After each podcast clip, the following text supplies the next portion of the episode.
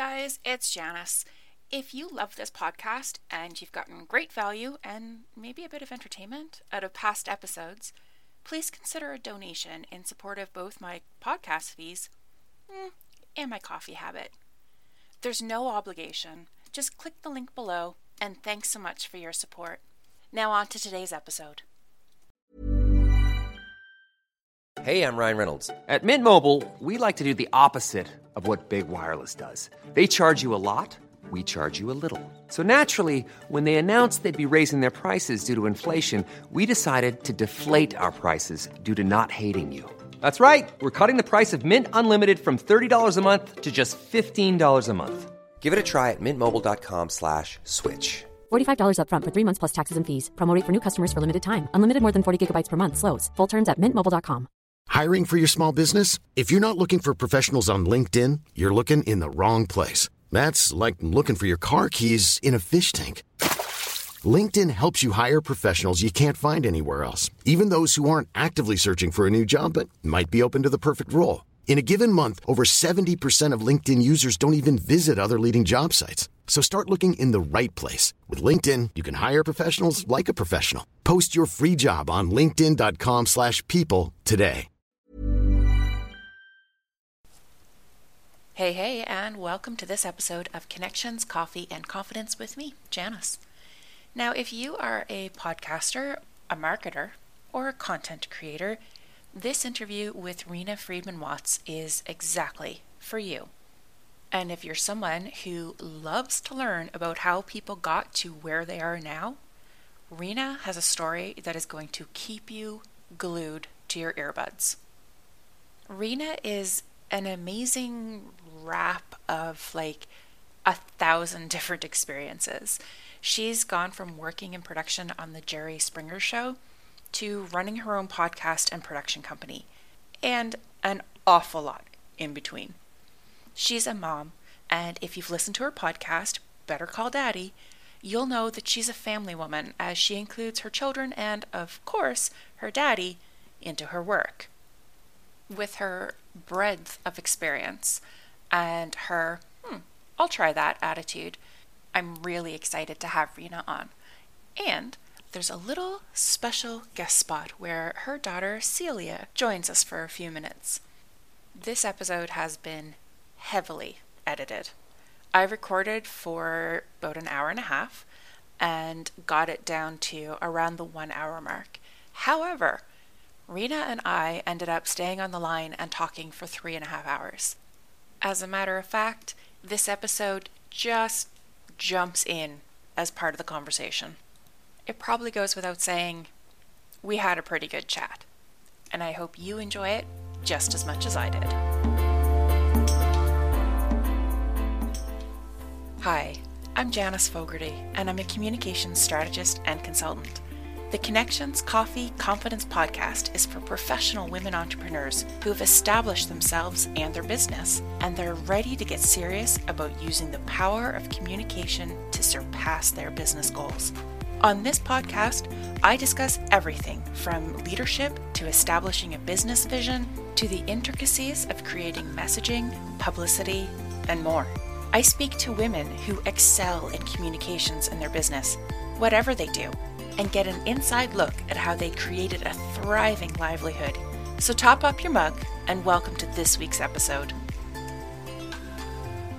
I remember hearing you tell a story one time actually about talking to your dad and like the one time you didn't hit record and now he asks you all the time. I was like, I better make a note here that hit record, Janice, hit record. Literally every single time we connect. Can you hear me? Are we recording? Can you hear me? Did you hit record? It's like a broken record. God love him. He's got my back. I was going to say he's looking after you. but I know you make one mistake one time. It's true. It's true. Yeah. He's very careful. Now. Yeah. But at least you've got somebody who's doing that. Like if if I don't catch it, it's not being caught. I have had an entire hour long conversation with someone without hitting record once. Oh, um, my heart hurts right now. Literally, I was just like, I can't do that again. like, I'm glad we had this conversation. I'm glad we connected, but like, do you really like want to reconnect and just tell me all of that again? Again. I, mean, I know. Sometimes it totally kills it. I know, I know. And I you know I had the same kind of situation, similar but different, where my audio was like really crackly. It was a tough interview. And I just decided like I'm gonna edit out whatever kind of crackles and crinkles I can and and I'm gonna roll with it. Cause like you said, I, I was we were never going to have that conversation again. I had roll with it. I had a similar situation where I interviewed a guy who went to jail for murder. And I felt like there was magic in that episode and the audio. I had to run through a filter. Yeah. And there was some back and forth with the editor. And I was like, you can't recapture that magic. Let's just air it. And people liked it. It was fine. Yeah. Yeah. I think sometimes we make a bigger deal out of it than what it is in reality or how people receive it. So, one thing that you said to me too is like how things have grown, like over the last year of us knowing each other. I really believe if you show people your pauses and you show people some of your imperfections, like my hair does not always look good. I am not always wearing makeup. Sometimes I've just come from a run. Oh, people you relate run to that. I don't relate to that. Unless you're being chased, then I understand. But like, So for the last year, I wasn't running, but I just started. But I'm just saying, like Yeah, showing the what you're really going through, yeah, showing Yeah. the messy hair, showing the not makeup, showing the with makeup, showing the hair looking good, showing the hair not looking good, showing the rehearsed intro and showing the intro where you paused for a minute because you forgot what you were exactly going to say. Like sometimes I actually just roll with that. Like, how much nitpicking can you do? And people really don't prefer polished. yeah. And it's so interesting because, like, from my background, where I've like my background's all in, in PR and I've done all the media training where you rehearse your messaging and you like you drill that and you get that down and it is like a well-oiled machine and and then the world changed and people like you still have to have a message and you still have to be able to deliver it and and know what you're talking about.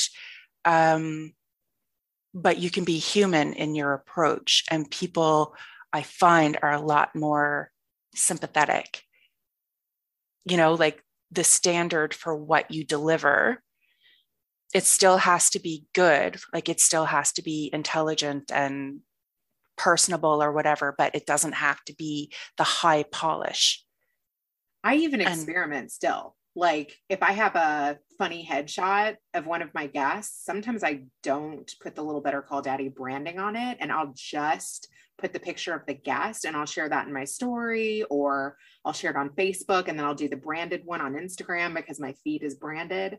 yeah And I'm telling you, like the one that doesn't have the branding on it will get more interaction. it's one of the things that I love about you is that you do experiment and you try and you ask questions and you um, and it's funny because I was actually in a group the other day and I a woman had come on and I was talking and I said to her, you know, like there's this woman you need to go and look at her because she's just throwing stuff out to see what's interesting, to see what sticks. There's no personal attachment there. It's like, I don't get the feeling that you have a personal attachment to the questions that you put out or um, the people that you are speaking to. I mean, you're respectful and you're, you know, you're a good interview, but it's not like, oh, they need to like me. No, you're there, you're getting their story. Um, Yes, and that's really hard for a lot of people. It is. I think too. I heard I heard a woman talking about this today how she has a hard time knowing and I think a lot of people have a hard time knowing like how much of a conversation to have first. Yeah. like how much getting to know the person do you have to do first before you can tell them about your business or like i feel like that's one of my strengths Yeah. I- I've done like the strength finder thing. It's like my number one strength is woo, and that's winning people over. I feel like there's a bit of an art to like knowing who you have to research and who you have to handhold. Yeah. You know, who needs to have a conversation with you beforehand in order for them to trust you and open up, and who's just going to be like ready to rock and roll and flow with it. Yeah. like if you're getting a bigger guest and they're only going to give you 20 minutes there's going to be no hand holding there you better do your research so i've had that situation but again come prepared you like you better listen to them on at least two or three other podcasts and stalk their social Yeah, exactly. Exactly. And I I find sometimes people don't don't do that. It doesn't oh, even cross don't. their mind. Or there's the odd person who's like, oh, that's kind of creepy or that's a little personal. I don't, oh, I don't want to do that. And I'm like, dude, how, like, you need to know who you're talking to and how they interact and like be nosy, be curious oh yeah find that stuff out. Yeah, you can tell. There's rules around that too Well, like yeah. you know there's a lot on google and i have had mistakes where i have brought things up that i have found that have rubbed people the wrong way that's only happened a few times out Right. of almost 200 episodes but i would rather make that mistake and go after my curiosity and try to ask the questions that interest me and try to get the story that nobody else has told because that's the part i enjoy Mhm. and apologize later How much of what you do is strategy and how much is like scratching an itch to get the story? yeah, I definitely think it's leaning more towards scratching the itch. But I will say that I have done a lot of things in my career, and I Yeah. feel like all of that experience, like planning lunch and learn events, booking big guests for other podcasters, being a co-host of another show, working in radio, working in casting, being a post-production supervisor, all of those skills have lended to what I'm doing now. Yeah. So, yes, I'm scratching an itch with the stories that I'm finding, but I'm also trained at casting stories. I'm trained as working as a field interviewer. As a post production supervisor, I know what part of the story to include and what I can scratch off. And Yeah. so, like, what i- what is your background? Can you explain like I said, me? I've done I've done so many things. Um, my very first job, I started off as an intern for the Jerry Springer show, yeah. and I worked my way up from intern to producer in one season. So I really learned all of the roles in production. You know, an intern got to entertain the guests, got to listen to the associate producers booking the guests. Um, the associate producer casted the guests, pitched the stories to the producer, got on the phones, had to make sure that the people came to town, had to work with the guests in the green rooms and get them to go on stage. And as a producer, you know, you're writing the scripts, you're managing the budget, you're pitching the executives, you're briefing Jerry backstage. So I've done all of those things, Mhm. which was such an incredible training ground. After Yeah. that, I did try sales for a couple of months. and that was not my thing. I was like, if I can talk people into doing crazy things on national television, I could probably sell some sporting event packages, but it was much different. yeah. So I moved from Chicago to LA and started all the way over. Like I did not know anyone, even though I got into the Producers Guild and had access to internal job postings and saw jobs that I would dream of having. Just working as a producer on one show did not really get me to that producer level right away. I had to then go from producer to executive assistant to three producers who had worked in the industry for 30 years. But what was great about that, I worked for the Chiodo brothers. I've actually interviewed them now 15 years later on my show. and they just came out with a Netflix special last year. And to see their progress has just been truly amazing. But I worked for a special effects animation company in Burbank. I took an executive assistant role. I learned the business side of the film industry. So I helped with accounts payable and receivable and all the time cards and SAG contracts and being on set and really being behind the scenes, which was just another side of show business that I didn't know. And then yeah. from there, I became a field interviewer at VH1. And then from there, worked my way back up to post production supervisor and got to work with voiceover talent and making sure the show was cut to the right amount of time and handled all the deliverables to the executives and all of these things stacked on each other. And then I got married, had a little uh, stint of having three kids in four years and taking mm. some time off to be a mom, and then kind of tippy toed my way back into the entertainment industry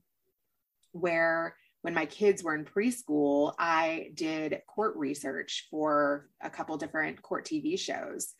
So that was something I could do while they were in playgroup for four hours. I would go to all the courthouses and go through the small claims cases and fulfill that story junkie in me of finding the best stories and then keeping up with some of the producers that I knew in LA.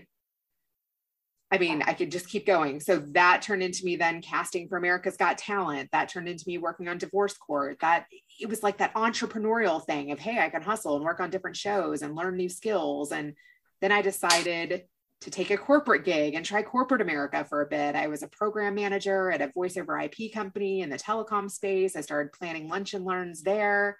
Then I wanted something closer to home where I didn't have to take the train back and forth downtown and manage my kids being with a nanny. So I took a job at a financial firm, got insurance license, sold, tried that. that is like a total sideways, not even a step. That's like so different. It is, but I'll tell you the the thread there was I can market anything. Right? And so I was marketing these financial events. I'm like really good at getting people in the room, whether mm. that's in the entrepreneur space, whether that's in the voiceover IP space, whether that's in the financial space. I do prefer working with entrepreneurs though. I did figure that out after the financial firm. So I met a girl who's also been on my podcast. Her name is Shauna Arnaud. And I hired her when I was working at the financial firm to help me put together one of these financial seminars because she did like event planning. Met her through LinkedIn. And she found out that planning these financial seminars were a lot harder and different than the entrepreneurial Gary Vee events that she was planning. Right. And so when she found out I wanted to leave there, she was like, Hey, you could help me with sponsorships for the Gary Vee event. I was like, Oh, yeah, I totally want to do that. And so I did. I ended up booking Spirit Airlines and I booked this other guy who gave me a sponsorship that we connected through LinkedIn. And I was like, maybe I should help people with sponsorships for their events because not everybody can do that. No. So I tried that for a while and I helped people market their events and get sponsorships for their events. And I worked for some influencers doing that. And I tried that. And then constant pivoting, constant pivoting, like figuring out where people need help, where can I add value, where does my mojo work? And then just doing it and doing it. And look, now I'm telling people, you know what? I don't really want to do sponsorships anymore. It's actually more work than you want to pay me for. And you know what? I don't really want to book you on podcasts because maybe I don't like the way that you conduct business. But then, you know, through my podcast and meeting 200 people, there are people that I do want to do business with. And they're like, hey, can I pay you to do this? And I'm like, I'll try that. Yeah. You know what I mean? It's like, yeah, it's, it's constantly like entertaining things that come your way and like getting into the flow of that and saying yes to things that sound great that you want to try and being able to leave it when it doesn't work or you know working with somebody for six months and saying mm, this isn't really like going the way that i want or um, i feel like i've done enough for you. Like maybe i should introduce you to someone else. It's it's referrals. It's figuring out who your niche market is. It's, it's so much pivoting and a lot of connecting and networking. And I love the fact that you don't seem to let people go. And they, like, obviously, the Chiodo brothers remembered you, or they would not have agreed to come on your podcast, or might not have. So that speaks very highly to you and your ability to make an impact and to um, have a lasting impression. But do you find it difficult to keep up with all of your different connections, or is that just part of how you how you live your life?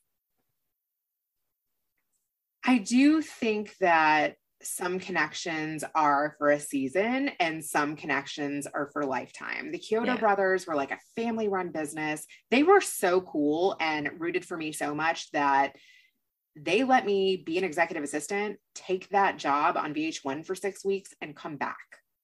Did they let me do that twice? No, but they let me do that once. And like I was close with their wives. I, you know, was close with their kids. Mm-hmm. They they were like a special chapter. There are special people like that. Like I even worked for a guy on Nanny 911, Rusty Austin. I'm going to shout him out.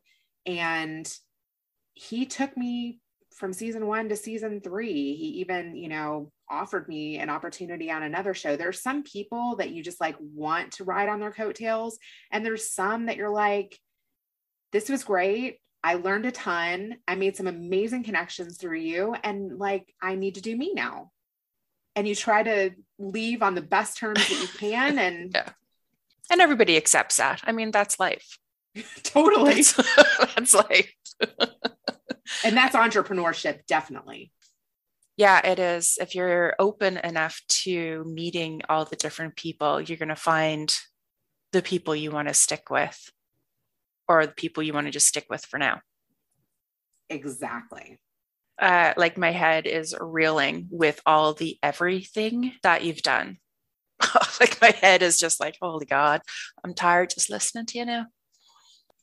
You're so it's crazy. Sometimes I'm like, I don't know. I just I feel like people have done more. And I'm like, what are they going to ask me? I'm like, I feel like most people want to know about my Springer chapter. That's like, and you know what's really funny about that is that that was my first job out of college. So like I did not realize like what a special opportunity that was until much later. I thought mm. it was going to be so easy to get those kind of opportunities again and again. Whereas I did end up working on some cool shows. It took me like 2 years to get up to that title level again. I did something similar at a university. I moved across to the other side of the country and I was a manager in the communications shop for uh, one of the ministries, Ministry of Education, with one of the provincial governments. And I ended up being speechwriter for the minister, and she was also the deputy premier of the province. So, and I mean, with something like education, you get a lot of exposure there. And I was like, yeah, so um, I'm actually just gonna go live in Ireland now. So thank you so much for this opportunity. And I've never made that much money ever again in my entire career. I left Springer with no backup plan. I literally like produced the season opener for like the third season that I was going into with them. And one of my guests came up to me and said to me, How can you live with yourself? And let me tell you, I was already getting burnout. Like I didn't even realize what that terminology meant at the time, but I definitely was. I was living and breathing that show, that life, all of it.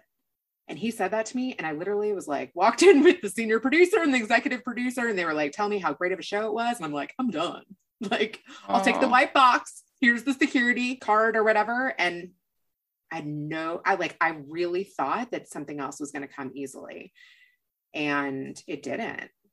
I, I interviewed all around and I just then I realized that there wasn't a lot of television opportunity in Chicago.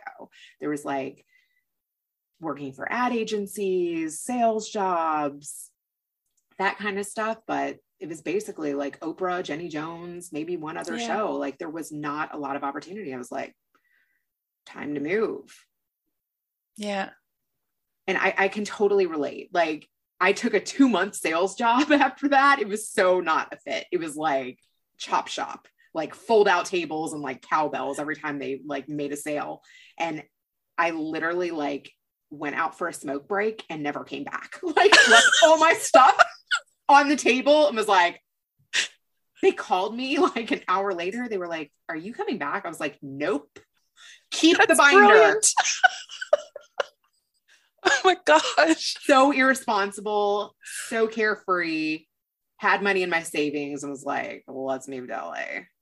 I'm sure they're not going to come after me now. I went worked illegally and eventually got legal and um and I mean ended up with citizenship and all my boys are born there and like I was there for almost 11 years so that is so cool I love that yeah that was not that was not in the plans but that's that's what uh, worked out how cool is that and and look like when I worked at Springer, they used to pay you like sabbatical over the summer. Like you work like nine months straight, like practically no days off. Like you are living and breathing yeah. job. And then it's like a, a, school teacher, kind of, except for you work like 100 hours a week versus however many hours they work. And like they paid me over the summer. I came back, I produced one show, and then I was like, I'm out of here.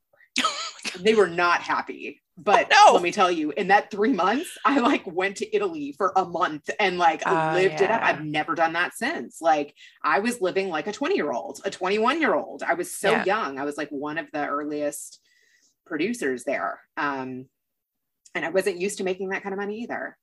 Yeah. And I wanted to be a big city girl and I wanted to experience things and I did. There's so much bravery in everything that you just described. It's brave to walk away from a job like Springer. Naive, but brave. I was close with my boss. He was so cool. Like we would go out for lunch and, you know, he would talk about his dreams and him moving to Hollywood. And I shared my dreams with him too. And he like wanted to support that, which is so cool.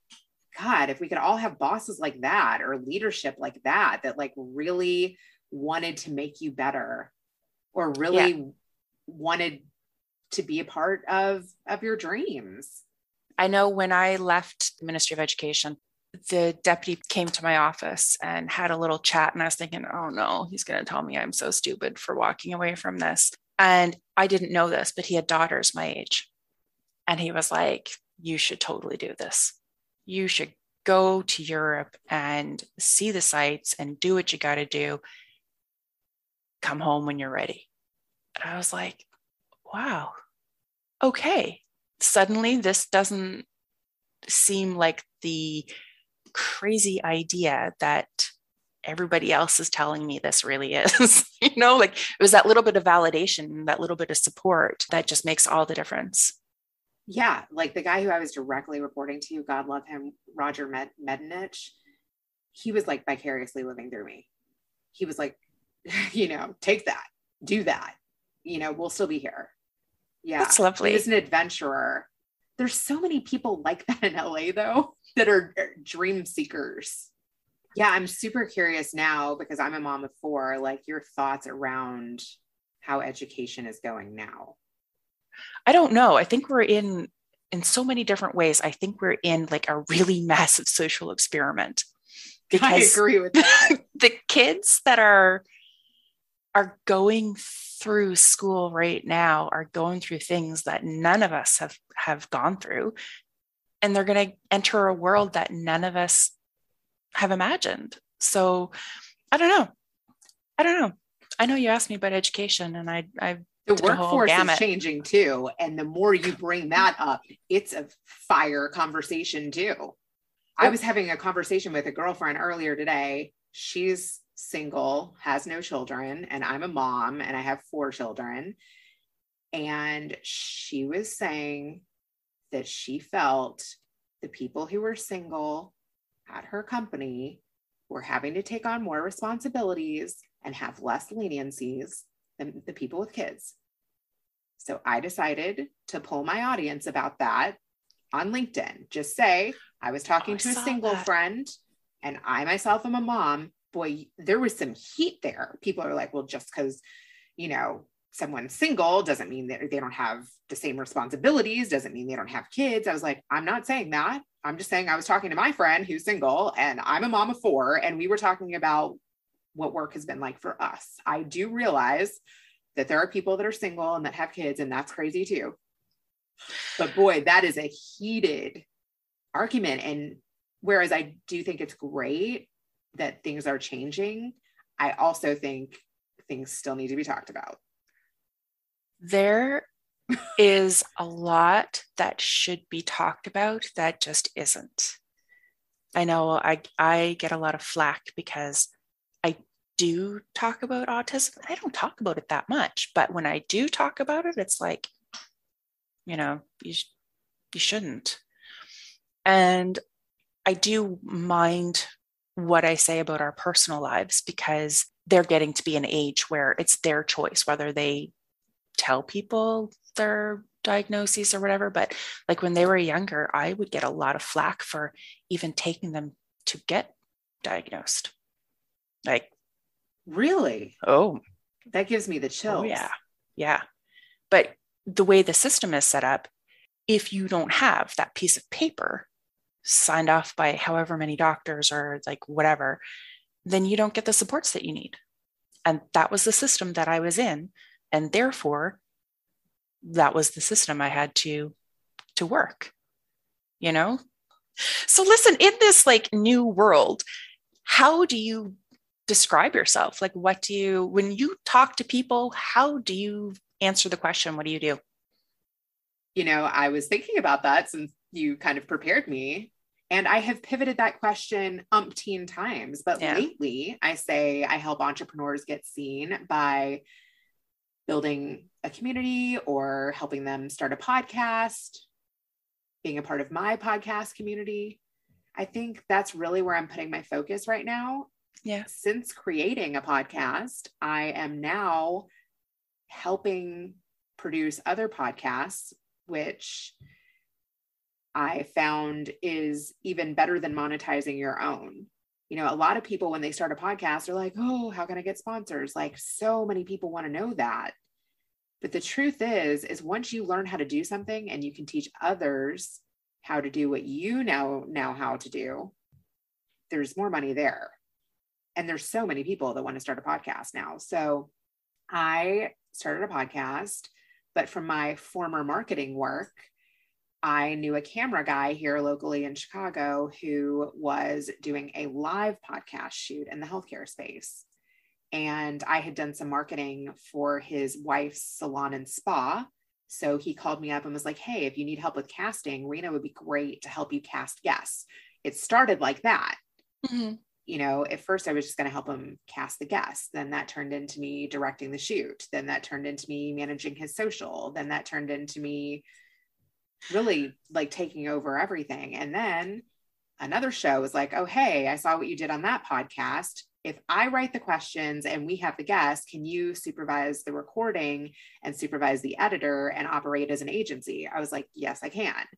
So again, it was a pivot, but very complementary to the work that I was yeah. doing. Then I had somebody else who was on the first podcast, and he was like, I would like to do internal communications within my own company. So maybe two to three minute segments, one a week, talking about the wonderful things that my employees are doing. I'm like, I can totally help you brand that. That's a great idea. You can use it on LinkedIn. You can turn it into a short podcast. There's many ways you can repurpose that content. So again, mm-hmm. it's like using my marketing.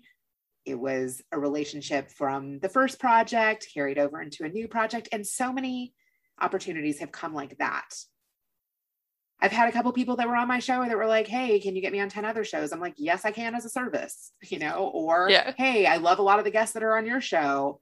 If I like you and if we have a relationship, I'm happy to make those introductions as a service, right? Like, yeah. yeah. And a lot of my relationships too, like you were saying, are 20 year relationships. Like, you got to know the person that you're making the introduction to before you just decide like i'm willing to take money from this person right? You don't want to just take money from someone. Like you want to know that that's a good shidduch, a good match. There's integrity to it. That has come though like through being an entrepreneur for three years. In the beginning i'm just like let's pay me? Hell, let's work together. Not anymore. Definitely yeah. not anymore. Yeah. Yeah. The integrity piece has helped me pivot multiple times, especially in life insurance.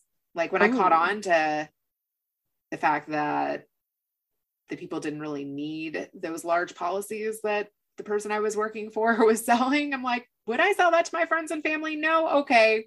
I can find another job that will pay me what you're paying me. And I got the knowledge, I got the license. I could do it myself if that's something that I want to do, but I'm not really so interested in doing it. But went through the exercise of it. And again honed those skills of getting people into the room honed the skills of marketing the event saw what got people to the room saw what got people to buy the policies. And then i was like hey i can take those skills and market something that i actually believe in or work with people that i actually want to market Hi, I'm Daniel, founder of Pretty Litter. Did you know cats tend to hide symptoms of sickness and pain? I learned this the hard way after losing my cat, Gingy. So I created Pretty Litter, a health monitoring litter that helps detect early signs of illness by changing colors, saving you money and potentially your cat's life. Pretty Litter is veterinarian developed, and it's the easiest way to keep tabs on your fur baby's health right at home. Go to prettylitter.com and use code ACAST for 20% off your first order and a free cat toy. Terms and conditions apply. See site for details. There's never been a faster or easier way to start your weight loss journey than with PlushCare. PlushCare accepts most insurance plans and gives you online access to board-certified physicians who can prescribe FDA-approved weight loss medications like Wegovy and Zepbound for those who qualify. Take charge of your health and speak with a board-certified physician about a weight loss plan that's right for you. Get started today at plushcare.com slash weight loss. That's plushcare.com slash weight loss. plushcare.com slash weight loss. There's never been a faster or easier way to start your weight loss journey than with PlushCare. PlushCare accepts most insurance plans and gives you online access to board-certified physicians who can prescribe FDA-approved weight loss medications like Wegovy and Zepbound for those who qualify. Take charge of your health and speak with a board-certified physician about a weight loss plan that's right for you. Get started today at plushcare.com slash weight loss. That's plushcare.com slash weight loss. plushcare.com slash weight loss. Hey, it's Ryan Reynolds, and I'm here with Keith, co star of my upcoming film, If, only in theaters, May 17th. Do you want to tell people the big news? All right, I'll do it. Sign up now and you'll get unlimited for $15 a month in six months of Paramount Plus Essential Plan on us. Mintmobile.com slash switch. Upfront payment of $45 equivalent to $15 per month. Unlimited over 40 gigabytes per month. Face lower speeds. Videos at 480p. Active Mint customers by 531.24 get six months of Paramount Plus Essential Plan. Auto renews after six months. Offer ends May 31st, 2024. Separate Paramount Plus registration required. Terms and conditions apply if rated PG. And tell me when you tell people what you do, do you find there's an understanding or like curiosity or do people glaze over or how does how does that play? so a lot of people message me and they're like, you help entrepreneurs get seen. How do you do that? I'm like, well, where do you need help? So it definitely does spark an interest. And then I just kind of talk to them and get them to talk like, do you need help appointment setting? Do you need help filling your podcast? Do you need help getting media placements? Like, how do you want to get seen? Yeah. What are you up to? I've worked with, uh, you know, an author who wanted to p- pay me a flat rate to get her five to seven testimonials of hard to reach people that she didn't think she could reach on her own. But the thing is, is she already had 40,000 followers. She already had other best-selling books. She already had a following that I could market. I was like, oh man, it'd be easy to reach out to these folks for. But the thing is too, is like, if you have somebody that knows how to reach out and how to do the messaging, it looks better if somebody's reaching out on your behalf versus you doing it yourself. Hmm. So yeah, I, I worked on two of her books and I feel like I enjoyed that. And, you know, she gave me a list of like 15 people that she would love to have testimonials from. And a couple of the people on the list, I was pretty close to being able to get. And so I was like, let's try it. This sounds fun. This is something new. And it worked out. And she hired me again. And then she sponsored my podcast. And yeah, I love that. I love that. Do I do that? Not all the time. Can I do that? Sounds fun, right? Like yeah. it, it felt complimentary to what I like doing. Like I had booked people from America's Got Talent. I had booked people for the Cathy Heller podcast. You know, some of those relationships were close to who she wanted me to reach out to. So I felt like I haven't done it, but I, I think I can. Yeah. Let's try it. And the Let's price is try. right. Hmm. It's a good combination. and Let's there try wa- it. it. was a pretty is good timeline like she didn't need it right away so i was like that's another factor like does somebody need it in the next week does somebody need it in three months right if they're giving you three months and they're giving you a retainer and they're not giving you a process of how, they're just like letting you be yourself. That's fun.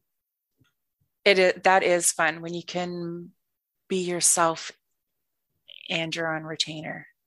I have one client like that and she was saying to me like I think why you why what you create for me works so well is because you get me and that comes out and i'm like I love yeah. that. I, That's a great compliment.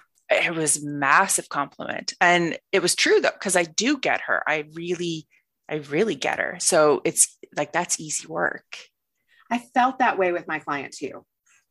She saw my strengths in me before I saw them. Mm, She made me take that strength finder test, or not made me, but suggested it. And then Yeah. she was like, You'd be perfect for this. I've actually had clients, not just her, another influencer that I worked with too, was like, Hey, I just want to like know your strengths, know how we would work best together. Will you take this? And I took it. And then she hired me. She was like, Oh, we're a lot alike. Isn't that interesting?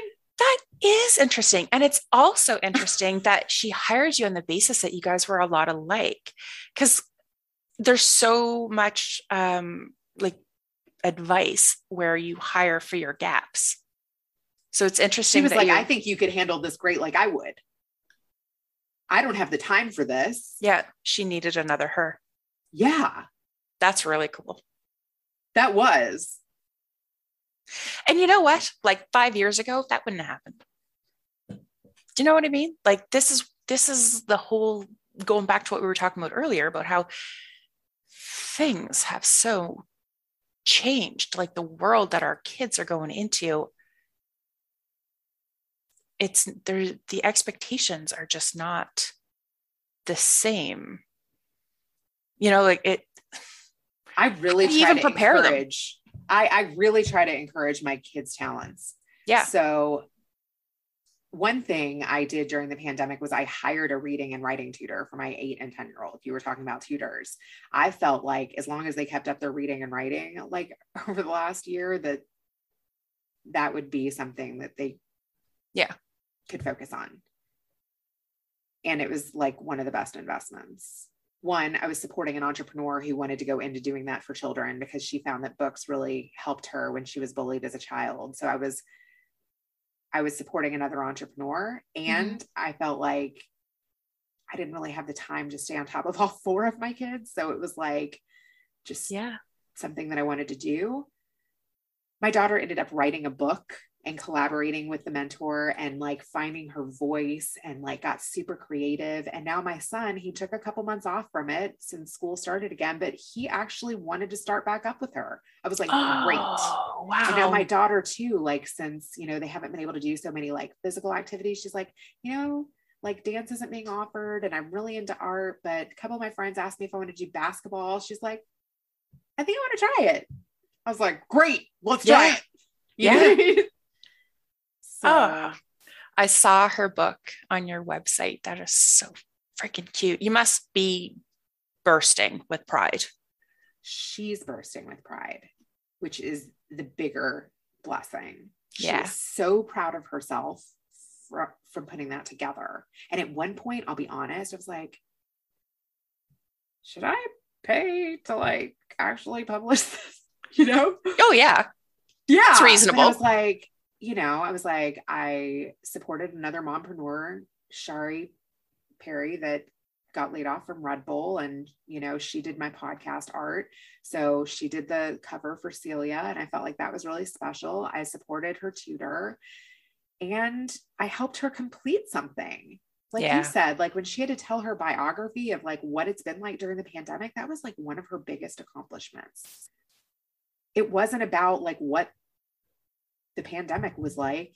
It was about a dolphin who couldn't hear music.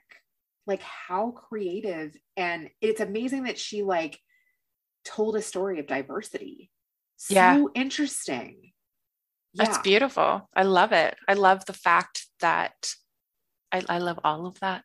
I can't even break it down. I just love all of that. I love the supporting other women. I love the supporting your child and helping your daughter see that she's creative and she is capable and this is what it's like to start a project and see it all the way through.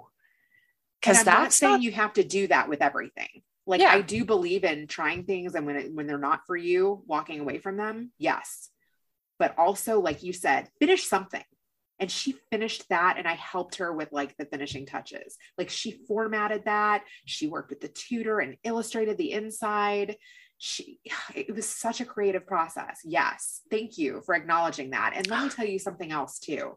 Like i'm getting ready to be a part of a photo shoot this weekend with um a girl who our relationship has been over the past couple of years too. Like she had an idea to create a magazine and she wanted to be around like body positivity and mompreneurship and courage and confidence and all of these things and i'm taking my daughter to that shoot oh you know, I interviewed a guy who stopped a synagogue shooting in San Diego. I brought my daughter to that shoot. She sat in the back, but saw the policeman. And, you know, yes, I want to show my daughter through experiences, kind of like you were saying, you showed your your children through experiences and, and through the world a different education. Yeah. What you're not being taught in school. I love that. And she's young enough not to be jaded by the teenage crap that our kids get inundated with. Otherwise, she's just going to get like sucked into TikTok. Like, you know what's so funny? Like, she wants to do TikTok. I, I, haven't let her get on there, but she has like a bunch of them in drafts. And you know what? She can be girly. Like, I, I did get her a ring light, and she does have a phone with no access, you yep. know, other than at home. Yeah and I, you know, I've even done some of the little silly dances with her. And I want her to express herself and and have friends and all of those things. But this entrepreneurship thing is such a powerful tool. Much more yeah. powerful than that.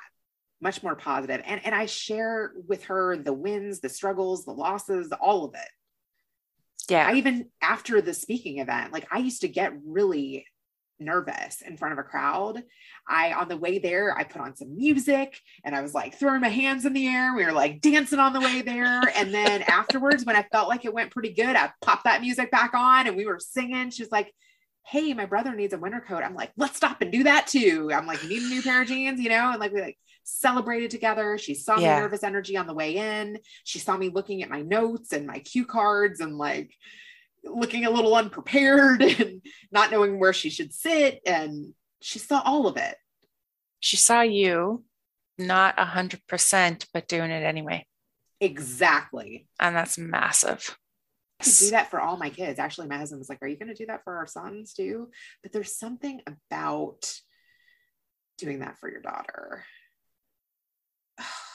maybe because I am one of three girls and I didn't have a mom that did that for me, that I feel like more that I need to do that for her.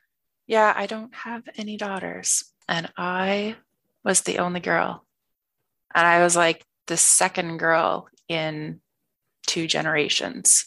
Really? So, yeah, I feel like I do my bit by trying to raise boys that are a little bit better equipped to deal with women as equals, as people. That's huge too. Yeah, it's it's all balancing the scales.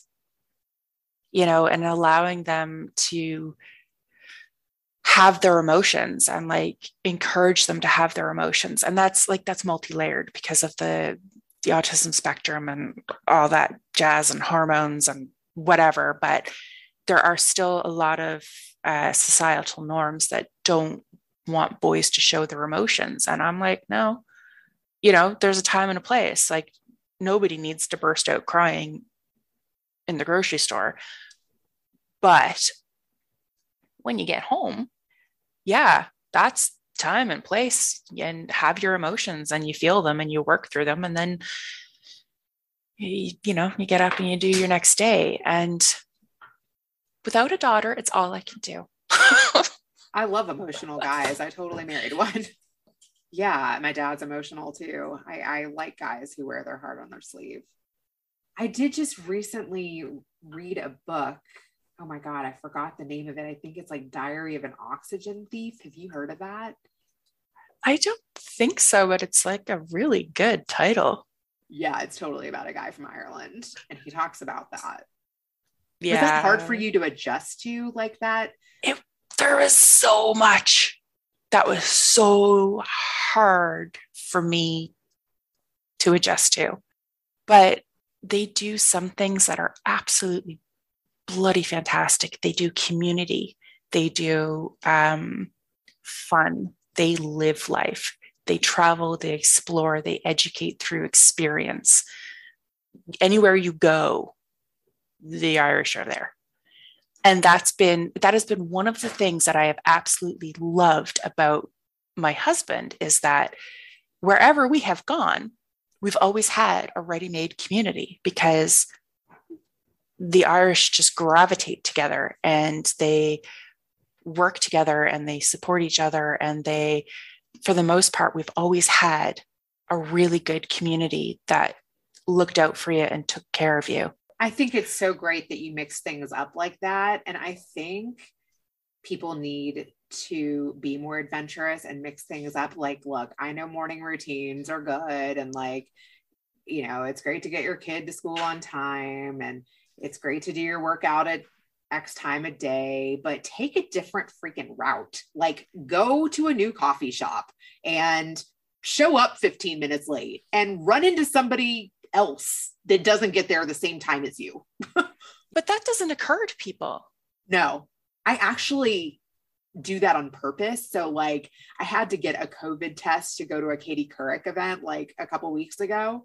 And the first immediate care that I went to, like you had to show that you have, you know, had a test in 72 hours or whatever to be able to attend the event. And the first immediate care that I went to, like, had a four hour wait. And the second one had like an hour wait. And the third one, eh, yeah, I went to so many different places. And then I was like, well, tomorrow I'm taking a different route. I was like, I'm going to a different coffee shop. I was like, you know, this is an adventure I don't normally take. I'm going to see a different mural painting. Like, let me see who, you know, what barista I can meet at the next joint, you know? So where does that come from though? Like where does that come from? I don't know. That's totally just I'm That's like I'm not wired. getting a COVID test every day, so let's shake this up a bit.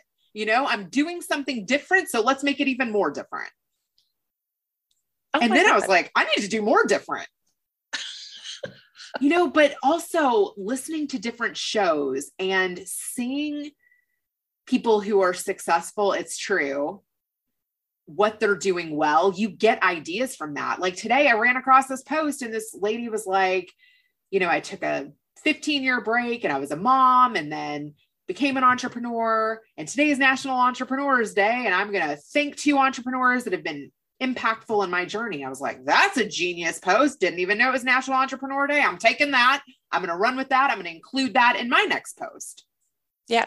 Right. So, one of my keys to engagement, by the way, is going to Twitter. What's been retweeted 179 times? How can I say that in my voice? Going to Quora. What's been responded to? Going to different sites, going to different bulletins. What is being talked about and really engaged? And how can you make that part of your experience? How would you ask that question? How would you respond and make it your question? Post it in your group, post it on your feed, test your audience.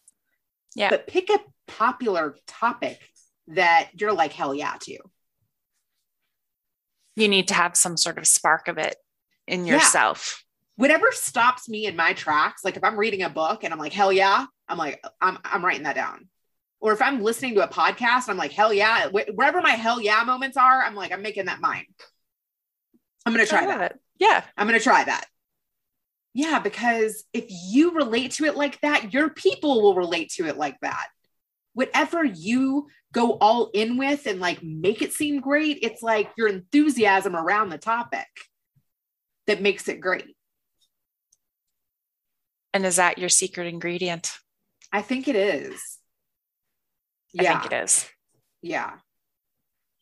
I think where people, um, I'm like at the front of the queue for that one, but I think where people fall down is that it's it's personal. When things Yeah, don't, don't, let it be so personal. Yeah, Evan Carmichael is he's like such an inspiration to me. I love his lives. I love how he tries to serve people and he says if you have an idea, try it. He literally like doesn't think twice. And I've been doing more and more of that and I see how powerful it is. Look, I have chosen not to do podcast episodes because I've tested my little 650 person audience of my people. You know, Yeah. I'm like, hey, what do you think about this subject? And I'll get like one or two comments. I'm like, okay, that one wasn't a hot one. And then I'll do another question and I'll get like 50 responses. I'm like, oh, okay, maybe people will listen to that one. Right. Yeah. It's like my testing ground right there. Yeah. And I think that's why you get so much engagement is because it's always different. It's always there, like it is so clearly your testing ground, but you're so genuinely interested in getting a response. And when people know that they're not expected to respond, but the response is welcomed and appreciated and counts for something, people are more willing to just jump in. Because like there's lots, there's there are lots of Facebook groups. I don't know if you knew this or not, Oh, yeah. but Here's another thing too, because like I've joined some of those lots of Facebook groups, like the women entrepreneurs. There's a zillion women entrepreneur groups. And how quickly can I spot a question that's going to lead to you DMing me with trying to sell me? I literally can spot those. oh yeah. Like the ones that are like, so how many of you women in here have five employees?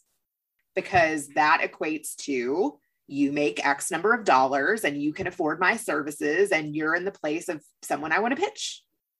I never post crap like that. Or, No.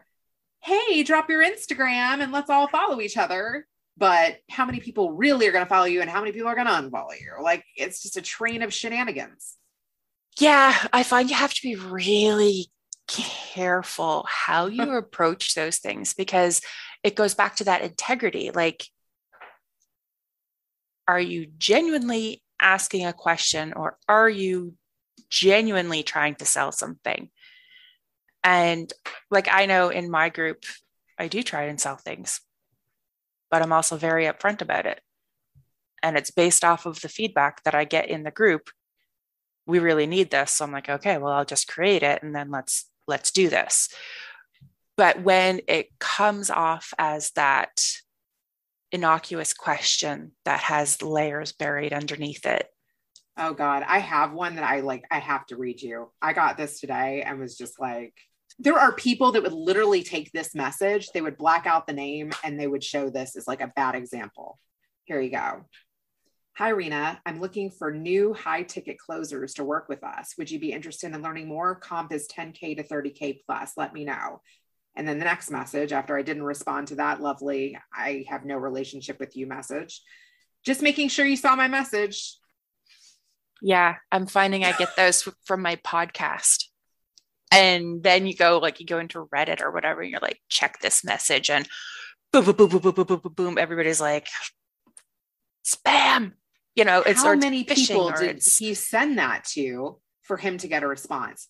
And okay so another thing that i've done for business like during this pandemic is manage people's linkedin inboxes. I've done that for multiple people. Mhm. and they will send these campaigns to everyone. And even if you change the name i can tell it's a campaign. Like thank you celia. Oh do you want to say hi celia? Because we talked about how awesome you are and we talked about your book Hi, hi celia how are you I'm good. I'm getting my teeth pulled tomorrow though. oh, okay. Well, I'm glad I'm asking you now and not tomorrow. We had Yeah. a girl on my podcast that got in a bike accident and knocked her teeth out. And I think we're going to call her before the exam. Did she said she she would give? Celia a pump up speech. Okay. Bye. Bye, Celia. Good luck tomorrow. You're awesome. See, this is mompreneurship at its finest. I actually really love, and that was like a bonus. I love including her in my episodes. I have noticed that. I have noticed. And sh- how does she feel about it? it's made her more comfortable because she's Yeah. kind of shy. So just like it's made me more comfortable in front of audiences and speaking to people, the more you do it, you hone those skills. I just joined Toastmasters recently to get rid of filler words and work on setting the stage and having my stories unfold better. Yeah, that's a brilliant organization. I just started publishing to YouTube, but I don't. Me do- too. Oh yeah, but yeah, you I do. just recently started. You don't do any solo episodes, so do you? I haven't. Yeah, I did recently just interview my daughter, and so that will be coming out soon. I need to work on doing some solo episodes. Have you done them? most of mine are solo episodes. I've only done maybe a dozen interviews. So all of my YouTube stuff is it's just the audio. I don't have any of the video. And I don't have any downloads either. Are you boys interested in helping you with that? That could be a good project. Yes. Yeah. I'm trying it- to get my oldest to help me with my YouTube channel. yeah. And that's the thing that they're like, one of them in particular, he's like, well, are you doing your tags right? And are you doing this? And are you, let me check this because I suspect you're not doing this exactly the way it should be done. And like, he's really into it. And I, I love it. I'm like, yeah, Okay, cool. let him know if he wants an internship. Yeah, I I know. I had, help with that too. I had somebody else say, would he edit my videos? So now I'm thinking about like making, getting him a business card or something. He can Yeah, totally. he can graduate from shoveling the, the snow to something that keeps you warm. It's really interesting to see them go after what they're interested in. Like your daughter with that, with the book, and him with his coding, and to see the opportunities that come their way, even at the age they're at, and how they deal with them. I feel like so many people during the pandemic have gone after talents. That has been a big shift. Yeah. Like, people have now had time and more freedom and breathability to do that. Less commuting, less micromanaging, and and more room to think about what's important. A beautiful blessing in this pandemic, and I hope that that stays when things change.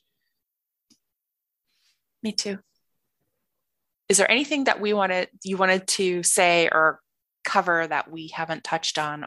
I loved getting to know you better. Thank you for being a part of my journey for the last year and all of that. Because I remember when that email or when it wasn't an email, it was like a I think you sent me a Facebook message and was like, Hey, I'm creating this group.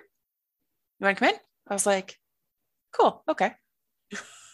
and then to watch it explode and to like watch you just skyrocket. And now I know why. It's because you tried. I wish too that I could figure out ways to be more of service or more useful around kind of the topic that I initially thought the group was going to be about. Like, I have a love for LinkedIn, and I thought this could be a space where I talked more about that, but it's turned more into just a community and kind of a springboard and yeah. a way to support people on Fridays where you can promote anything. Have you ever have you thought about changing the name of it? I have. I was like, should I just turn this into like the Better Call Daddy community? But it's not really that. Yeah. So I'm like, eh, my people are sticking around. Like nobody, I, I've had a couple people come and go, but for the most part, like I feel like it's a good group of people that have stayed with me the last year. Yeah. It seems like a really nice group of people. Yeah.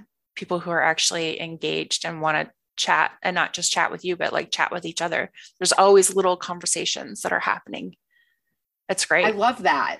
I'm yeah. happy when that happens. I'm like, oh, Oh cool. God, I yeah. wouldn't have guessed that those two would get along, but awesome. I know most people in there, or at least talked to them. Yeah. No, that's funny. No, thank you. This has been absolutely brilliant. I think I covered like two questions off of my sheet, but I've had the best evening sitting here chatting. So thank you so much for your time and all of your wisdom. Holy smokes. It's been brilliant. Aw. I actually think I'm going to call this episode. I'll try that. I'll try it. I love Because that was like the theme the whole the way through. And I loved it. I love, I love that. I respect and admire that so much. I've given a talk on being bold. I really think that people should try that. I'm with you. Like I'm right behind yourself. Yeah, push yourself to do something that you've thought about doing and just try it. Like so many people have ideas that they never take one step towards. Maybe it's not even something that you would enjoy like once you try it. Or maybe it will pivot you in a new direction or a new opportunity or a new connection, or you'll be able to collaborate with someone. you. You're very inspirational. Yay. Thank you. Thank you for your time. I appreciate it. Yes. Thanks so much for listening this week. I invite you to sign up for my email list or join me in the Connections Coffee and Confidence community on Facebook. Those are the people who get first dibs on any classes or products I create, and they benefit from the extras I can't get into in a podcast format. I also lovingly request that if you've enjoyed this podcast, you leave a review on Apple. When I see a new review, I get so excited I almost spill my cappuccino froth. Almost.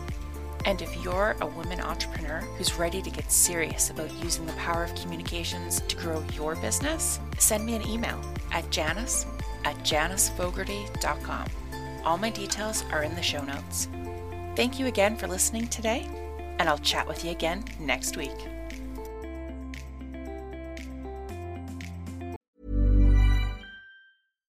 Hi, I'm Daniel, founder of Pretty Litter. Cats and cat owners deserve better than any old fashioned litter. That's why I teamed up with scientists and veterinarians to create Pretty Litter. Its innovative crystal formula has superior odor control and weighs up to 80% less than clay litter. Pretty Litter even monitors health by changing colors to help detect early signs of potential illness. It's the world's smartest kitty litter. Go to prettylitter.com and use code ACAST for 20% off your first order and a free cat toy. Terms and conditions apply. See site for details. Hey, it's Paige DeSorbo from Giggly Squad. High quality fashion without the price tag. Say hello to Quince. I'm snagging high-end essentials like cozy cashmere sweaters, sleek leather jackets, fine jewelry, and so much more. With Quince being 50 to 80% less than similar brands.